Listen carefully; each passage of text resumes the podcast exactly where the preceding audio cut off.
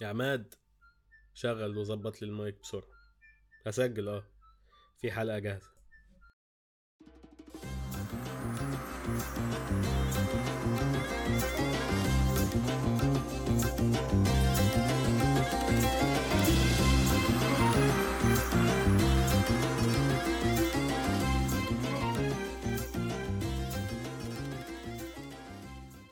ياه والله وحشني.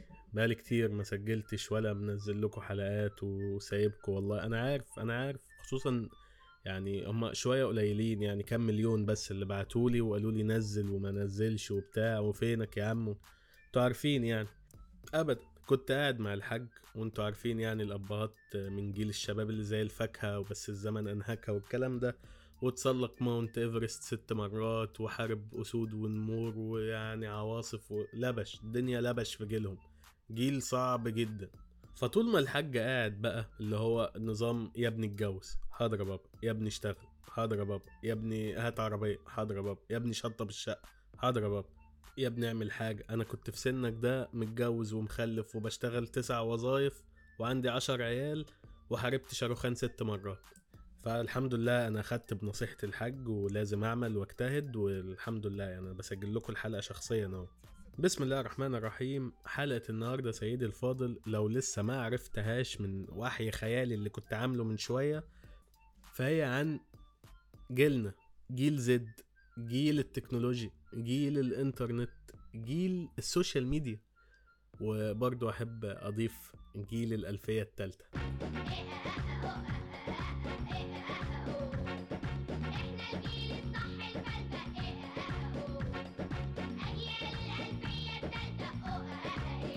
سيدي الفاضل جيلنا أو ما يعرف بجنزي هو الجيل اللي اتولد ما بين 1997 لحد سنة 2012 وقبل ما أبدأ أي حاجة أنا أيوة بوضح وبأكد إن جيلنا معش صعوبات زي الأجيال السابقة. فيعني just to be clear أيوة كلامك صح يا حاج. عشان إيه يعني؟ لو سمعت الحلقة أبات في البيت. صحيح إن جيلنا ما تعبش زي الأجيال السابقة بس فعلا إحنا جيل مش مرتاح ولا ارتاح ولا هيرتاح.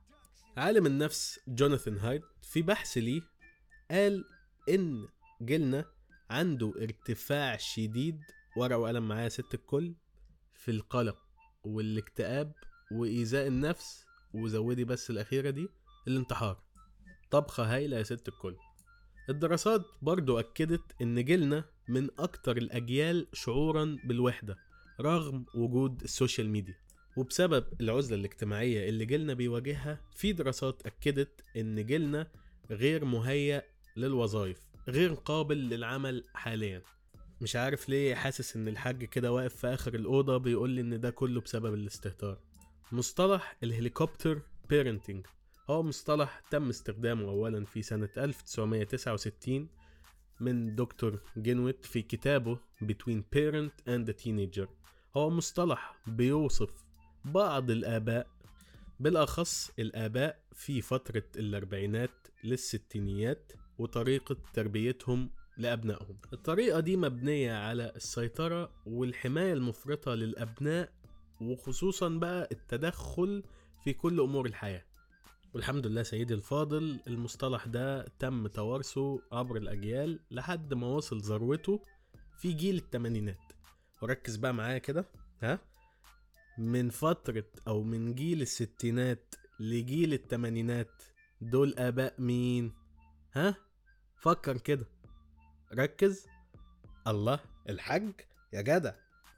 هنا بقى تدخل الآباء في تعليم ولادهم بشكل مبالغ فيه سبب ضغط نفسي على الأطفال رهيب وده كله عشان يثبتوا إن هم قادرين على تحقيق النجاحات وده أصلا ممكن يكون فوق قدراتهم. وده بقى رفع سقف التوقعات عند الآباء بشكل مهول.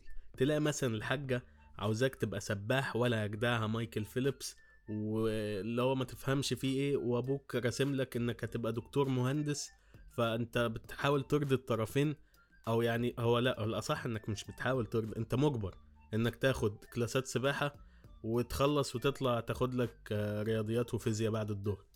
والله إحنا جيل غلبان قوي إحنا جيلنا اتولد في حالة شبه دائمة من المنافسة. مش بس ما بين يعني مثلا في الشلة بين الصحاب والطلبة لأ ده ما بين الآباء كمان.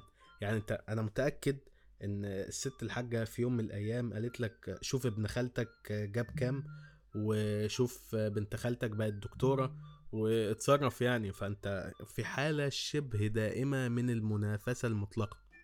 هتقول لي يا جدع إيه الكلام اللي انت بتقوله ده؟ الحماية أهم حاجة للطفل الحماية مهمة جدا للأطفال. أقول لك ما أنا بتفق معاك بس الحماية المفرطة مش صحية للطفل. وده اللي مسبب مشاكل لجيلنا. في فرق كبير بين إني أحمي ابني أو حد بحبه من المخاطر وبين إني أعميه وأفهمه إن مفيش مخاطر. أنا رأيي المتواضع اللي مش هتكلم عنه كتير بصراحة يعني لأني أنا لست بمحل خبرة ولكن أنا شايف إن الشارع مهم للطفل وإن الاستكشاف والتجربة بحدود مهمة جدا برضه وطبعا سيدي الفاضل أنا ما بجيبش من جيبي. الدراسات فعلا أثبتت إن من أحد الأسباب الرئيسية في كثرة المشاكل النفسية في جيلنا هي طريقة التربية أو الآباء المتحكمين بزيادة جدا. لا المشكلة لا تكمن هنا فقط سيدي الفاضل. المشكلة هي إن الطفل ده لما يكبر ويوصل للمرحلة الجامعية وأحب أقول لكم إن نسبة كبيرة من طلبة الجامعات مش ساكنين مع أهلهم. وحتى مش في نفس المدينة. هيبقى شايف حياة جديدة. لأن هو كان معمي طول حياته بتربيته وفجأة شال الغمامة وفتح عينه. شاف دنيا جديدة خالص. فيا عين الطالب يدخل الجامعة في حالة من الصدمة. لا كان عليه مسؤولية ولا كان بياخد قرارات ولا كان بيعرف يطبخ ولا عمره في حياته سمع شتيمة عشان الحاجة كانت بتسد ودانه. ف يعني هو حرفيا أسبوع واحد في الجامعة وهتلاقيه بيقول أنا خلاص أنا تعبت. أنا صعبت عليا نفسي أنا بالشكل ده. خلاص هتحلو بعد كده. أنا أحب أقول بقى للطالب ده لا ما هنتش. لأن نفترض يا سيدي إن ما حدش شتمك في الجامعة أو ما سمعتش شتيمة في الجامعة. رحت الوظيفة. مدير آه، معلش أصل إحنا مش عايشين في حياة وردية. سمعت شتيمة من حد حد وجه لك شتيمة. هتفضل صامت؟ هتدخل الحمام تعيط بقى برضه عيب. سيدي الفاضل قبل ما انهي الحلقة واختمها فاكر لما قلت لك إن أحد الأسباب الرئيسية في زيادة أو كثرة الأمراض النفسية في جيلنا هي اباء أه، تفتكر إن ده السبب الوحيد؟ لا عشان كده أنا قلت أحد الأسباب. فإن شاء الله الحلقة الجاية أقول لكم عن باقي الأسباب اللي مدمرة جيلنا الحالي. وفي النهاية بس معلش نهاية درامية ونختم. سمعني. مش العفاريت اللي بتخوف بس يا عم. لو ظهر في قلوب الناس هيخوف أكتر. أنا من وفين أنا إيه مفروش طريق